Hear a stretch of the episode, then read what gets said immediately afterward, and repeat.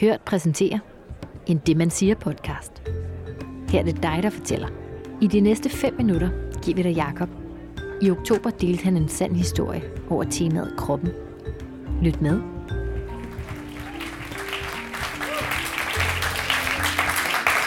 Øhm, for et par, det er faktisk et par år siden nu, så gik jeg en tur langs Sortedamsdoseringen sammen med min kæreste.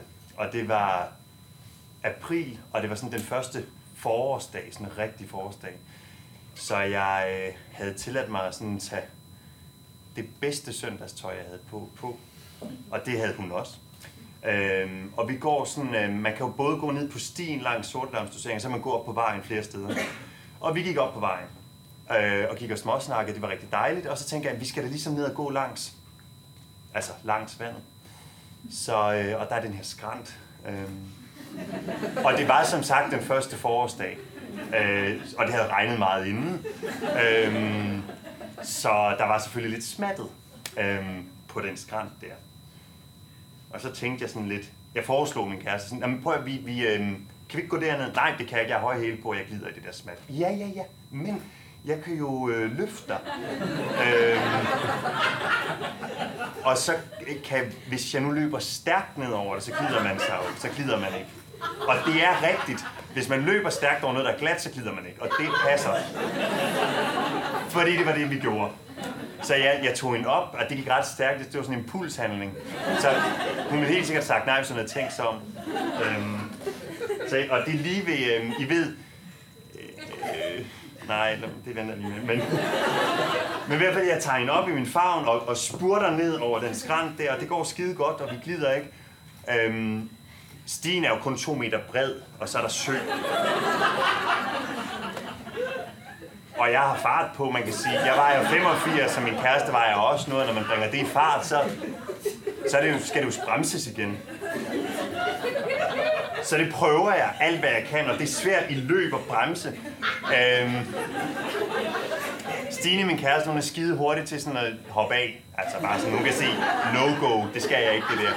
Så hun hopper ligesom bare af, og jeg prøver sådan, som sådan en vild dyr, sådan, er der, er der en, et eller andet, jeg kan tage fat i, en bænk eller en skraldespand, et eller andet, der kan bremse mig, det er der ikke. Så jeg prøver, jeg kommer sådan længere og længere ned, og, og til sidst, så laver jeg bare den her forlæns koldbøtte. Og, og sådan prøver jeg ned i sortedamsdoseringen. Helt gennemblødt rejser jeg mig op, og sådan, ja, jeg er våd. Og så hører jeg bare sådan, ja, sådan en kæmpe bifald. Fordi det viser sig, at caféen lige bagved med udendørsservering, de har jo bare fået, altså festen, der er jo fyldt der. Så de klapper helt vildt. Øhm, så i starten bliver jeg sådan, yes, fedt, der er nogen, der klapper af mig. Jeg sådan, Nej, tak. Gud, jeg er sjaskvåd. Ja, præcis, min telefon. Jeg har som i dag, men næsten altså meget strammere øh, bukser på, og jeg, og jeg gør sådan her, så ah, det er ikke ned i bukserne, så det er godt, fordi det er jo stramme bukser, så den mobil falder jo ikke ud.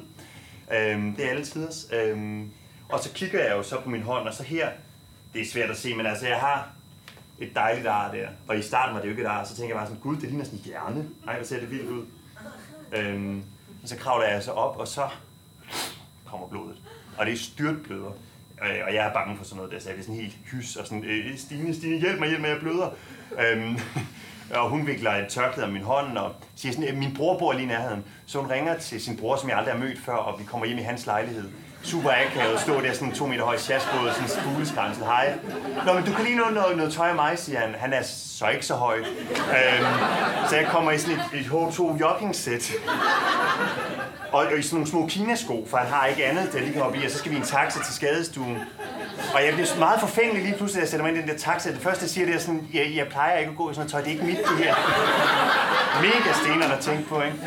Og så kommer jeg så øh, ud på skadestuen, det med min kæreste. Vi sidder der i fem timer. Øh, det er lang tid. Øh, kommer ind, og øh, jeg bliver så bedøvet lidt og bliver syet. Og så er det egentlig ret fedt at se på, og sådan, øh, ellers er jeg ret bange for sådan noget der. Så kommer vi hjem om aftenen. Vi ringer til min mobil. Den går på et svare, og så er jeg sådan, jamen den, den ligger et eller andet sted i rådet. Så vi går rundt og leder og leder og leder, og den er der ikke. Øhm, og jeg har sådan rigtig meget vigtigt, jeg har sådan indtalt en masse ting på den telefon, så det er vigtigt at få fingrene i den. Så vi cykler ned til Sortedamsdoseringen.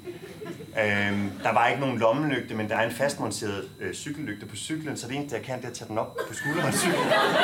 Mens, mens Stine så må sådan kigge ned sådan cirka der, hvor vi tror, det er, så kommer der en dame gående forbi og spørger sådan, nej, hvad laver I? Jamen, vi leder efter min iPhone. Skal jeg ikke lige gå hjem i øh, min gård? Jeg har en to meter lang pind, så kan I rode i.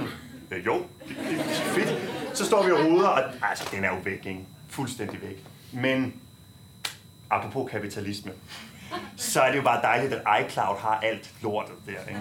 Så jeg har alt alligevel, og alt er godt. Og, og, i, og i gave har jeg jo så fået, jeg har ikke nogen tatoveringer, men nu har jeg fået sådan en kærligheds tatovering. Betragter jeg det selv sådan her. Så det endte med at være en god dag alligevel.